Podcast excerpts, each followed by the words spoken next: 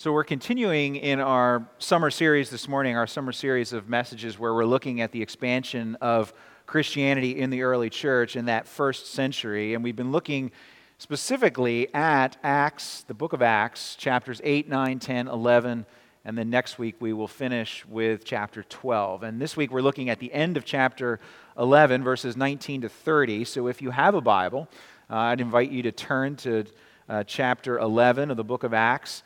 Uh, starting at verse nineteen, the book of Acts is found after what are referred to as the four Gospels, the first four books of the New Testament, Matthew, Mark, Luke, and John, the four accounts of Jesus' ministry and his death and his resurrection. And then the book of Acts continues the story of what happened in those days following the resurrection and the ascension of Jesus and the foundation of the early church. If you can't have a, if you don't have a Bible with you, you're welcome to take one that's on the blue ra- uh, the chair racks. It's a blue Bible, and Acts nineteen or Acts eleven, verse nineteen, is on page eleven seventy. So if you're able, let me invite you to stand as I read this. It's a reminder that this is God's Word, and it's a way that we show respect to it. And when I'm finished reading, I encourage you to respond with gratitude, uh, not to me, because I did such a great job reading, but gratitude that we have the Word of God uh, by saying, "Thanks be to God," as I finish. Acts chapter eleven, starting at verse nineteen. Now those who were scattered because of the persecution that arose over Stephen traveled as far as Phoenicia and Cyprus and Antioch, speaking the word to no one except Jews. But there were some of them, men of Cyprus and Cyrene, who on coming to Antioch spoke to the Hellenists also, preaching the Lord Jesus. And the hand of the Lord was with them, and a great number who believed turned to the Lord. The report of this came to the ears of the church in Jerusalem, and they sent Barnabas to Antioch. When he came and saw the grace of God, he was glad, and he exhorted them all to remain faithful to the Lord with steadfast purpose, for he was a good man, full of the Holy Spirit and of faith, and a great many people were added to the Lord. So Barnabas went to Tarsus to look for Saul, and when he had found him, he brought him to Antioch. For a whole year they met with the church and taught a great many people, and in Antioch the disciples were first called Christians. Now in these days prophets came down from Jerusalem to Antioch, and one of them, named Agabus, stood up and foretold by the Spirit that there would be a great famine over all the world. This took place in the days of Claudius. So the disciples determined, every one according to his ability, to send relief to the brothers living in Judea. And they did so, sending it to the elders by the hand of Barnabas and Saul. This is the word of the Lord. Please be seated. What is a what? What is a Christian? It says that this is the first time they were called Christians. What is a Christian? Or actually, more specifically, not so much how does one become a Christian. How do you recognize a Christian? If you were to run across a Christian, how would you how would you know? It's actually it's I mean it's a deceptively simple question in a sense. You know, what's a Christian? We use the word all the time, and so it ought to be something where we we kind of have an answer. Yeah, a Christian. I'd recognize a Christian by, and then we kind of wonder like, well, what would I say? But it's an extremely important question, and it's an incredibly relevant question, because actually the number of people around the world who use that word to describe themselves continues to grow.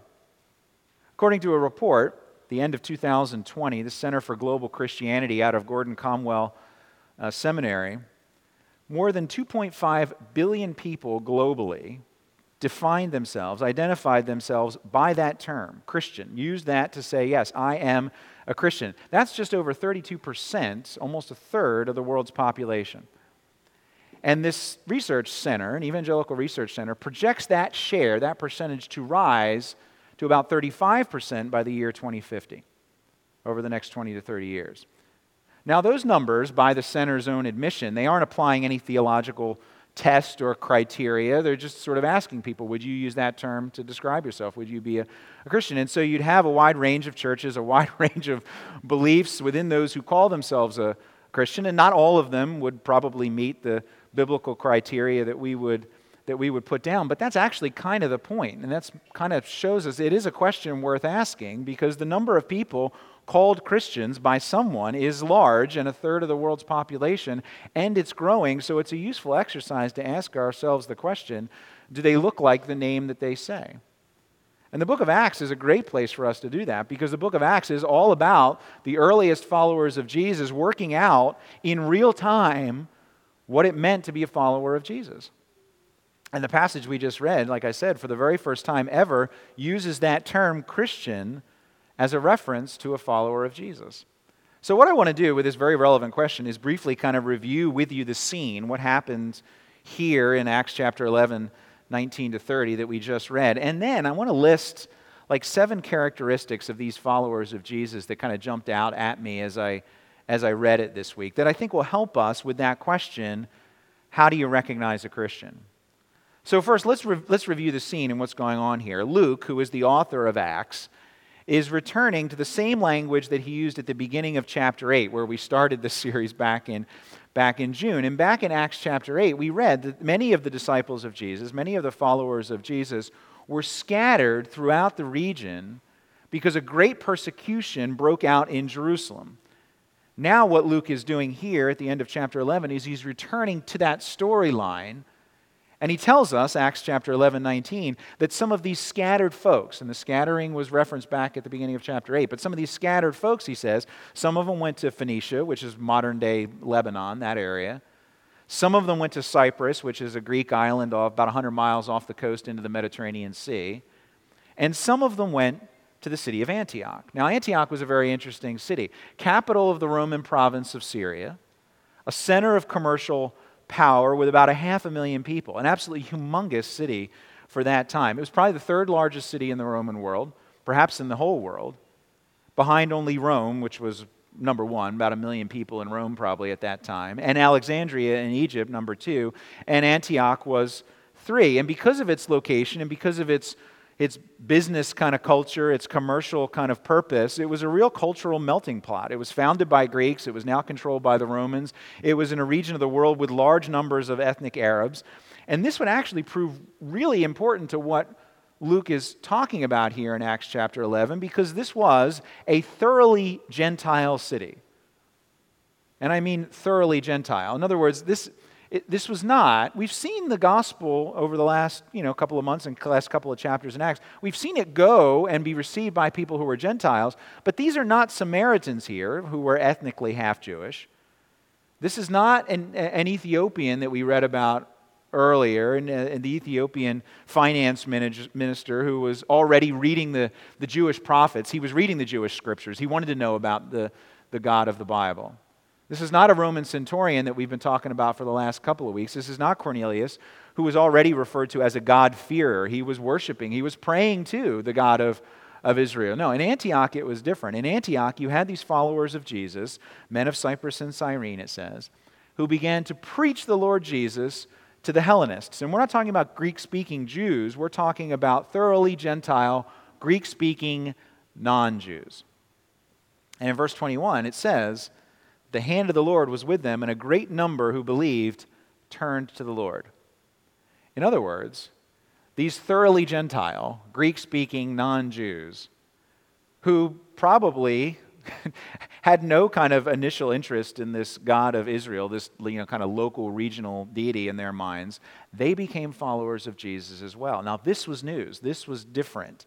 And the news got back to Jerusalem. And so what they did was they dispatched this guy named Barnabas to go check it out. And he was the perfect guy for the job. Barnabas was an ethnic Jew. He was a Levite, in fact, so his Jewish credentials were, were stellar. But he was also from Cyprus, so he was familiar with what it was like to live among the Gentiles, was probably a, a Greek speaker himself and was familiar with Greek and Roman culture. And this was similar to the way that the church in Jerusalem sent out Peter and John to Samaria back in chapter eight when the Samaritans were starting to, to follow Jesus. Church in Jerusalem said, it seems like God's at work, but we should we should go check it out, see what's really happening. And so they sent someone. They sent Peter and John to Samaria. They sent Barnabas to Antioch. And Barnabas goes, and it says that he saw the grace of God, and he was glad.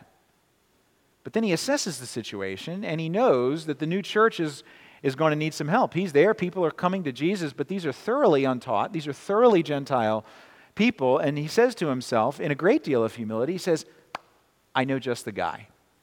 I know just the guy. There's this guy, and he's his name is Saul. He's a smart guy. He's a gifted guy, and he's in Tarsus, and I think he'll be just the guy for this church here in Antioch. So Barnabas goes to, to, to Tarsus to get this guy named Saul, and he brings him to Antioch for a year, it says in verse twenty-six, and they pour themselves into this church, into this brand new church, teaching them, training them, encouraging them. And that's when it says at the end of verse twenty-six, and in Antioch the disciples were first called Christians. Now there you go. The first recorded use of the term. Followers of Jesus have been called lots of things up to this point. They've been called disciples, been referred to as saints, believers, brothers, witnesses, but now they're called Christians. And there is actually, you kind of read some of the scholars on this, there's a little bit of disagreement among the scholars and the commentators as to what was intended by it. It literally means Christ ones, ones of Christ. And you'll often hear some people kind of say that the term was originally a term of derision.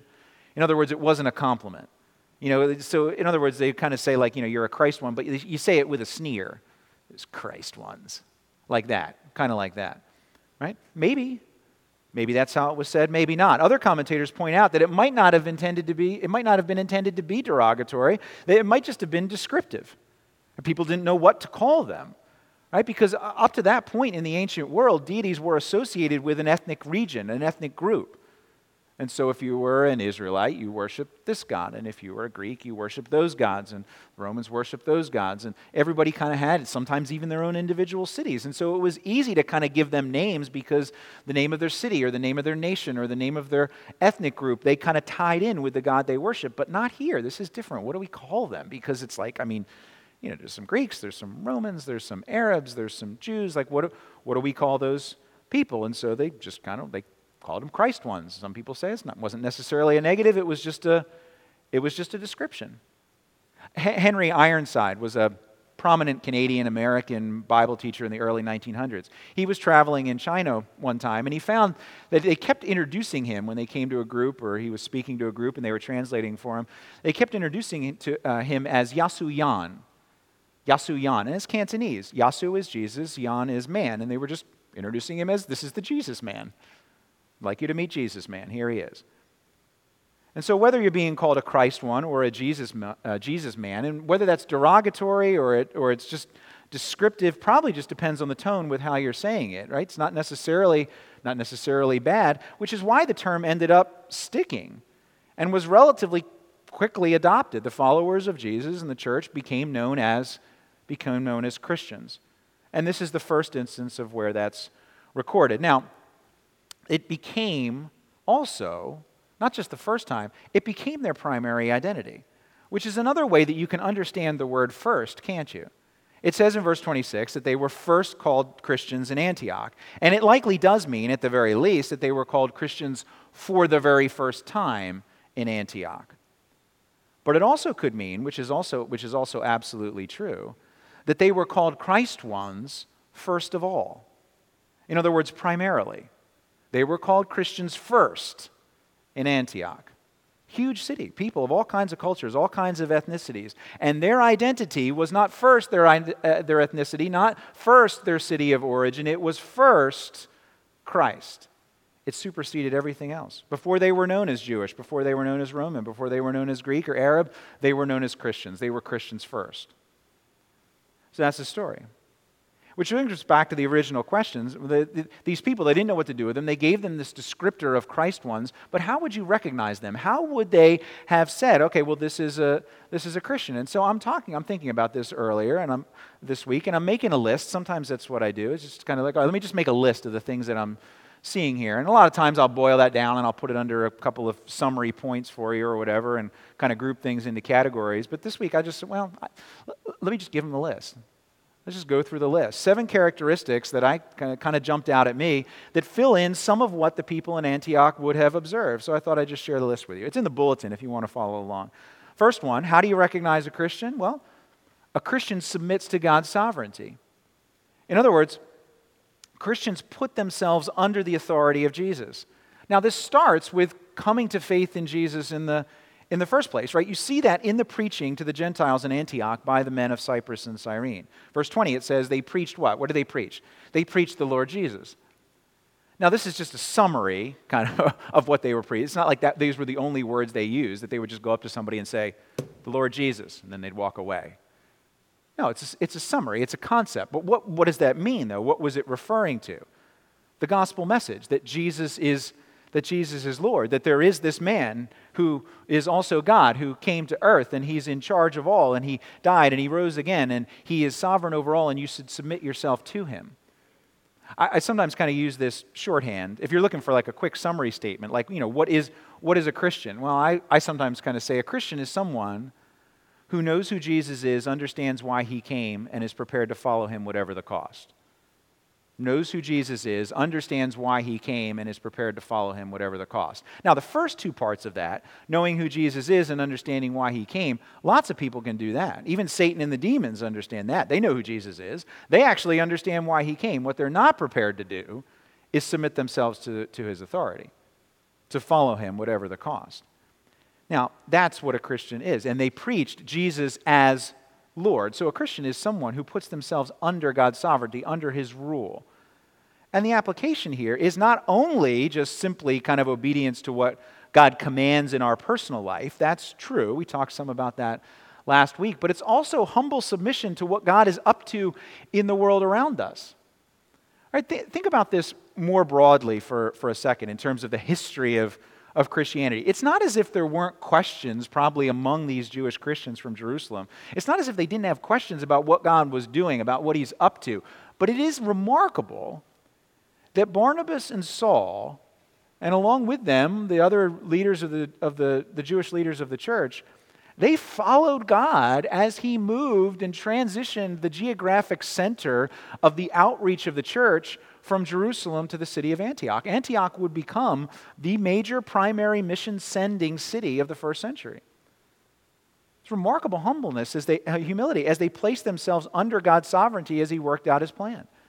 We need that same kind of humility today. As the geographic center continues to shift, as it has shifted throughout history, from Jerusalem to Antioch, to Europe, to America, to around the world. And today it continues to shift, right? Sometimes it's it's it's interesting, and some, sometimes Christians are surprised, particularly Christians, you know, in, in, in our country, are surprised to hear statistics like I quoted from the Center for the Study of Global Christianity that continue, that projects a continued growth in Christians around the world, that, that the number of Christians over the next twenty or thirty years and the number of people who would use, that that's going to continue to grow. And we kind of say, really? It's surprising because, because well, it's, surpri- it's surprising sometimes because there are, there's no statistical growth that's predicted for Europe or for the United States, and we are very, just it's a nature, we're very Euro-American kind of centered. But since two thousand, over the last twenty years, the, the most significant growth in the church has been in Africa, it's been in Asia, it's been in Central and South America, and that is projected to continue. And that might not be our culture. Might not be our ethnic group, but like Barnabas and Antioch, if we're Christians, it should not be not only be something that we accept, it should it should be something that excites us as we look around the world and we see God on the move. So you can recognize and you can spot a Christian when he is submitting to God's leading, personally and globally. Submitting to it, submitting to his sovereignty. Now, second characteristic that I saw, evangelism. Right? Think about the importance of what we read. Generations of Gentiles who put their faith in the Lord Jesus are now experiencing an eternity of joy in heaven, and they owe their eternal destiny, in a human sense, to these men of Cyprus and Cyrene who decided that they were not just going to share the, the gospel of Jesus with other Jews, but they were going to share it with Gentiles as well, who didn't just consider the news about Jesus to be a personal thing, to be an ethnic thing, but they considered it news to be shared with people who, at first blush, might not seem interested. You have that? You ever have kind of in your mind, like, you know, who would be, you know, they would never be interested in Christianity. This person seems like they would be kind of interested. I'll, I'll talk to them, but but these people, they, they don't really seem like it, so I'm not going to talk to them. You can you can recognize a Christian because they think the message about Jesus is a big deal. And because they think that every person they encounter, every human in their lives is an eternal being created in God's image, whose eternal destiny hinges on their relationship with Jesus. I told you, I told you in the past, um, it might have been a couple years ago, the story of Pelle Lindbergh. Pelle Lindbergh was a Swedish-born hockey goalie in the nineteen eighties. The Philadelphia Flyers, which is, you know, the team, I mean, if I rooted for a hockey team, that would have been the one growing up that I rooted for. And, but it's embedded in my mind because Pelle Lindbergh was killed in a horrific car accident down the road from where I lived when I was a kid. He was just twenty-six years old, I think. I told that story before, but I don't know if I told you about Bob Froese. Bob Froese was the backup goalie on that Philadelphia Flyers team in nineteen eighty-five. Backup to this young upstart superstar Pelle Lindbergh. And Bob Froese tells the story about how one afternoon, Pelle Lindbergh and all the team, they were gathered in the Flyers locker room and they had a T V on, and a Christian preacher came on the television and was preaching about something. And Pelle Lindbergh turned to Bob Froese because he knew he knew he was a church-going man. That's what he would have understood Froese to have been. And he said to him, "Hey, Frosty," that's what they called him. His name was Froese, kind of cute, right? They called him Frosty. He said, "Hey, Frosty, what's a Christian?" Damn, there you go. What is? What did he say? Froese said he froze. He froze. He literally froze. He said he made a joke. He changed the subject.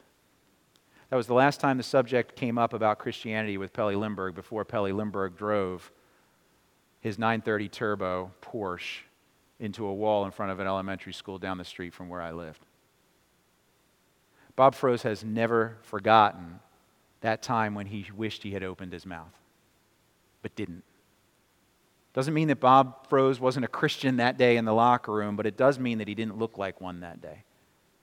Because you can recognize a Christian when he believes the news about Jesus is so good and so important that it's worth sharing, even if it might be an embarrassing situation.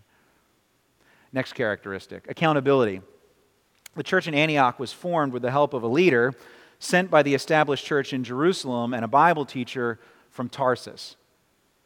Right, the church in Antioch didn't form on its own. It formed with help from other churches, from other Christians, connected to each other. Then, as the story continues to unfold in Acts, Antioch becomes the sender of missionaries to other churches, forming this network, this connection of churches in the region that are accountable to one another.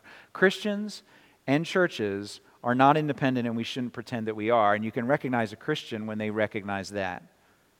Round numbers and the research that you kind of looks at can, can vary, but directionally speaking, something like seventy percent of Americans would identify as Christians, but less than thirty percent of them attend church on any kind of regular basis. And that's a huge disparity.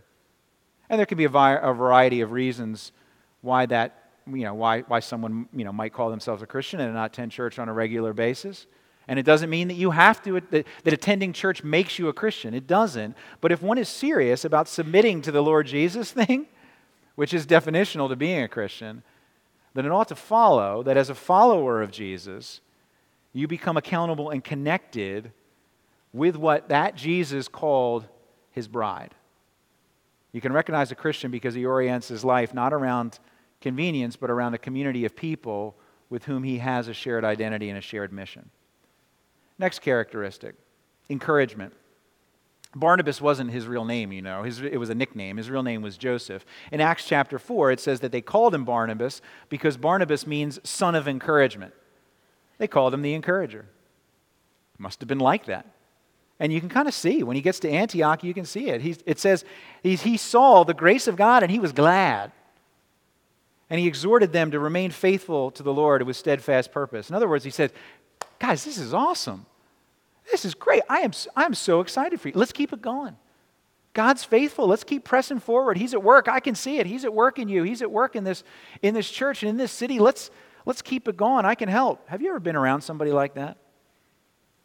Somebody who's just just just an encourager. It's a magnet. It's infectious. Charles Clark is a guy who worked as a janitor for more than twenty-five years at a Texas high school. Clean, scrubbed, picked up after people's messes, but that's not how he was known among the boys of that rough and tough high school in Texas. All the boys who were in danger of falling through the cracks, because he was known to them as an encourager. He was known to them as the one who was always able to listen, always listen, always love. One student says, "I can tell this guy anything, and he'll give me his honest opinion. He's wise, and he's loving." Charles Clark said that was his mission. He said they'd never had a man tell them that he loves them before. That's my job. It's infectious. Encouraging others doesn't make you a Christian, but when you see it happening, it does help you recognize one. Next characteristic, strategy. Now, we've already talked a little bit about this. Barnabas had a plan. He went and got Saul. They taught, they discipled, they looked at the future. They kind of said, "This is what we're going to do." Right? This this is a, this is a great opportunity. People from from from Antioch, they go everywhere. The missionary possibilities, they work really well from a city like this. All right, but we're going to need some good teaching. Let's go get a good teacher. I know a guy. He knows the old, he knows the Jewish scriptures backwards and forwards better than anyone I've ever met. His name's Saul. I'm going to go get him. I'm going to bring him. We're going to do like a year kind of intensive, and then we're going to work from there. It was all under God's sovereignty, of course. They submitted to his leading, but they thought. They they they they, they planned. And that's not a bad thing. If we're followers of a God who plans and who executes his plan, then we should reflect his image, right? We've talked about that here at Calvary. We've talked about how we've, you know, we've budgeted money to do things like, you know, conduct a site plan. Okay, what can we do? What are the possibilities? And we'll talk more about that kind of stuff, but but thinking about the next generation, kind of saying like, okay, sixty-eight years, God is faithful. That's great. That's awesome. What's next? Under God's sovereignty and submitting to his leading? But we plan because God's a planner. We're doing that. And that's how you can recognize a Christian. Now next, suffering. We don't know, like I already said, we don't know if the term Christian was meant was meant originally as a term of derision or not. Many people believe that it was, but we do know that by accepting the title of a Christ one, right, or a Jesus man, by accepting that title, you accept that Jesus, regardless of how that term was originally intended, you accept that Jesus was a guy who was treated with derision, and that as a result of that, by bearing his name, we might be as well. And we shouldn't consider it beneath us, and it shouldn't surprise us when it happens. In fact, our suffering should be, could be, ought to be an opportunity for us to point to Jesus and be used by God in that way. You can recognize a Christian that way. When even in the midst of their suffering, they use it as an opportunity to point to the one who is supreme and more important than anything that they might have lost in their suffering. It's a um, it's a good reminder to us what the church around the world, as the church continues to grow in places and grow at exponential rates in some in some places. In December two thousand nineteen, Pastor Wang Yi, who was the senior pastor of the Early Rain Covenant Church in Chengdu, China, he was arrested along with a hundred others members of his church, arrested for leading an unauthorized church. And anticipating that this might happen and accepting that it was always a possibility, he had written a letter to his congregation and to the world that was to be released if he was detained for greater than forty-eight hours. And it's a word that is a word for not just his church, but for us too. He talked about the authority, the communist government in China, and he said, for all of the for all of the hideous realities, for all of the unrighteous politics and the arbitrary laws of the government, all they do in taking away my freedom is manifest the cross of Jesus Christ.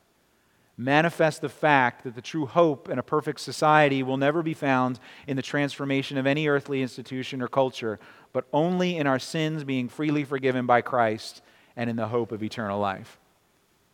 Suffering doesn't make you a Christian, but allowing your suffering to be a witness to something so far more supremely valuable, that's how you can recognize one. Now finally, generosity. We haven't really looked closely at the last section of Acts eleven, verses twenty-seven to thirty, but we read it. You remember what, remember what happens? You look at what it says. A great famine breaks out in, in Jerusalem. This could have been one of several famines that are historically recorded during the reign of Claudius, probably around forty-five, forty-six, forty-seven A D. But it's what's interesting and what's fascinating is who steps in to help the church in Jerusalem? The church in Antioch.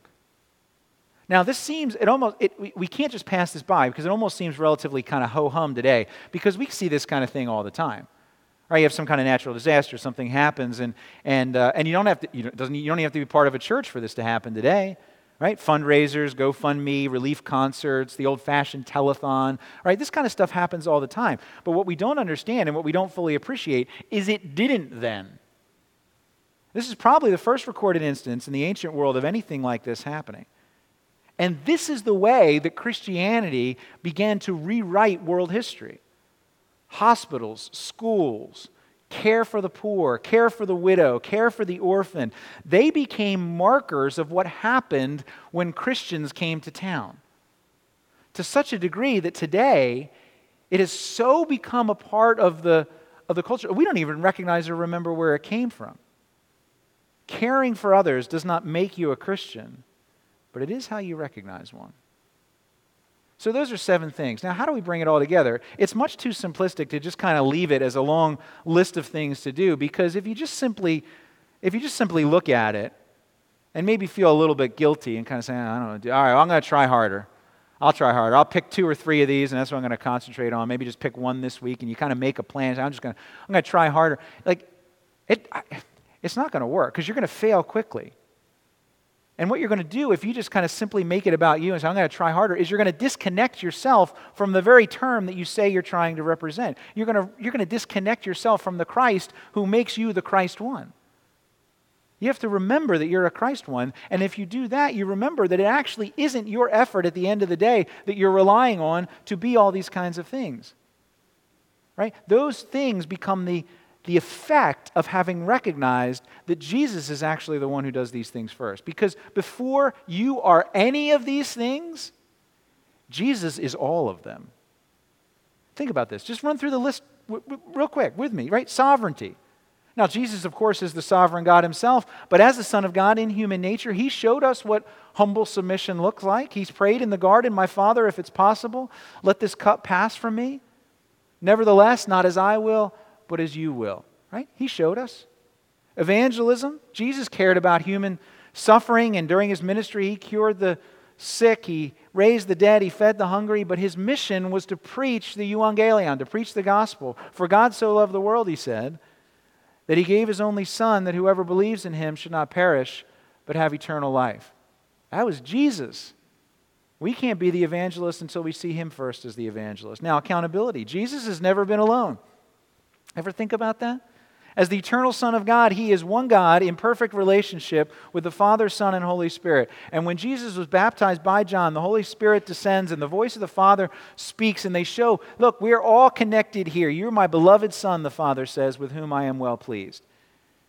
Jesus knows what it's like to be in relationship, because the Trinity has always been in perfect relationship, three persons and one God, forever and for all eternity. And so when we're accountable to one another, we just simply bear the image of what he already is. Encouragement. Jesus doesn't leave us alone. All right, go do the mission. Go do your thing. Go for it. No. He said to his disciples to persevere, to take his teaching into the world. And behold, he told them, I am with you even to the very end of the age. We're going to do this, guys. That's what he said. Strategy. Everything that's unfolding in the book of Acts, everything is, unf- is unfolding because of Jesus' strategic plan. Acts chapter one, you will receive power, he said, when the Holy Spirit has come upon you, and you will be my witnesses in Jerusalem and in Judea and in Samaria and to the end of the earth. Everything that's happening is happening because it was Jesus' strategic plan. Suffering. Jesus certainly knows what that's like. Right? He told his disciples, the Son of Man came not to be served, but to serve and to give his life as a ransom for many. Generosity. Paul writes to the Corinthians, encouraging them to be generous, to be great givers, to help other people in their need. And he tells them how to do it. He says, for you know the grace of the Lord Jesus Christ, that though he was rich, yet for your sakes he became poor, so that through his poverty you might become rich. You see how you recognize, you see how it works? We can't be any of those characteristics of what a Christian is like until we first realize, understand, and rely upon the fact that Jesus is, first of all, all of them for us. Cecilia Burnham lives in Stockholm, Sweden. She suffers from a rare disease called prosopagnosia. It's commonly known as face blindness. In other words, people who suffer from this rare condition have no ability to recognize faces. They don't They, they aren't able to connect a person's face with, with, with who they are. And so what it means is that Cecilia can barely, she can't even recognize her own mother's face, can't pick her out in a, in a photograph. It meant that she's had throughout her life incredible difficulty keeping friendships, because whenever she sees a friend, she doesn't know that it's a friend. She just walks right by him. It's hard to keep friends when you ignore them. And yet, while there's no known cure, sufferers of this condition, they figure out how to cope. They learn how to recognize people by other means. They, they, they, they recognize how they walk, or they recognize their voice. In John chapter ten, Jesus said that the sheep know his shepherd, not by his face, but by his voice. They listen. He told them that, it, that he was the ultimate shepherd, that he was the good shepherd, and that for his sheep he would lay down his life. And then he told them that he had other sheep that were not of this Jewish fold, and that he had to go and he had to get them also. He was talking about the Gentiles. He was talking about the people of the world. He was going to go after them, and they would know his voice. It's how the people in Antioch knew these people were different, knew that they were different, because they heard through them the voice of Jesus Christ. And as a result, they were called Christians. They were called Christ ones because they spoke first and primarily of Christ. The voice of Jesus spoke loudest through them. And in the same way, it must speak the loudest through us. Let's pray. Father, thank you for being in the person of Jesus and sending this Jesus to be what we cannot be, to do what we cannot do, and to give us the example and the strength, the encouragement and the power to be able to follow you well. Lord, we do pray that in our lives we would be recognizable as Christians, because people hear through us your voice. We pray, Lord, that we would have boldness. We pray that we would have humility, that we would have kindness and love and generosity, that we would submit to your sovereignty, that we would suffer with hope, and that we would do it because you are worthy and because of what you have done for us. We pray these things in Jesus' name. Amen.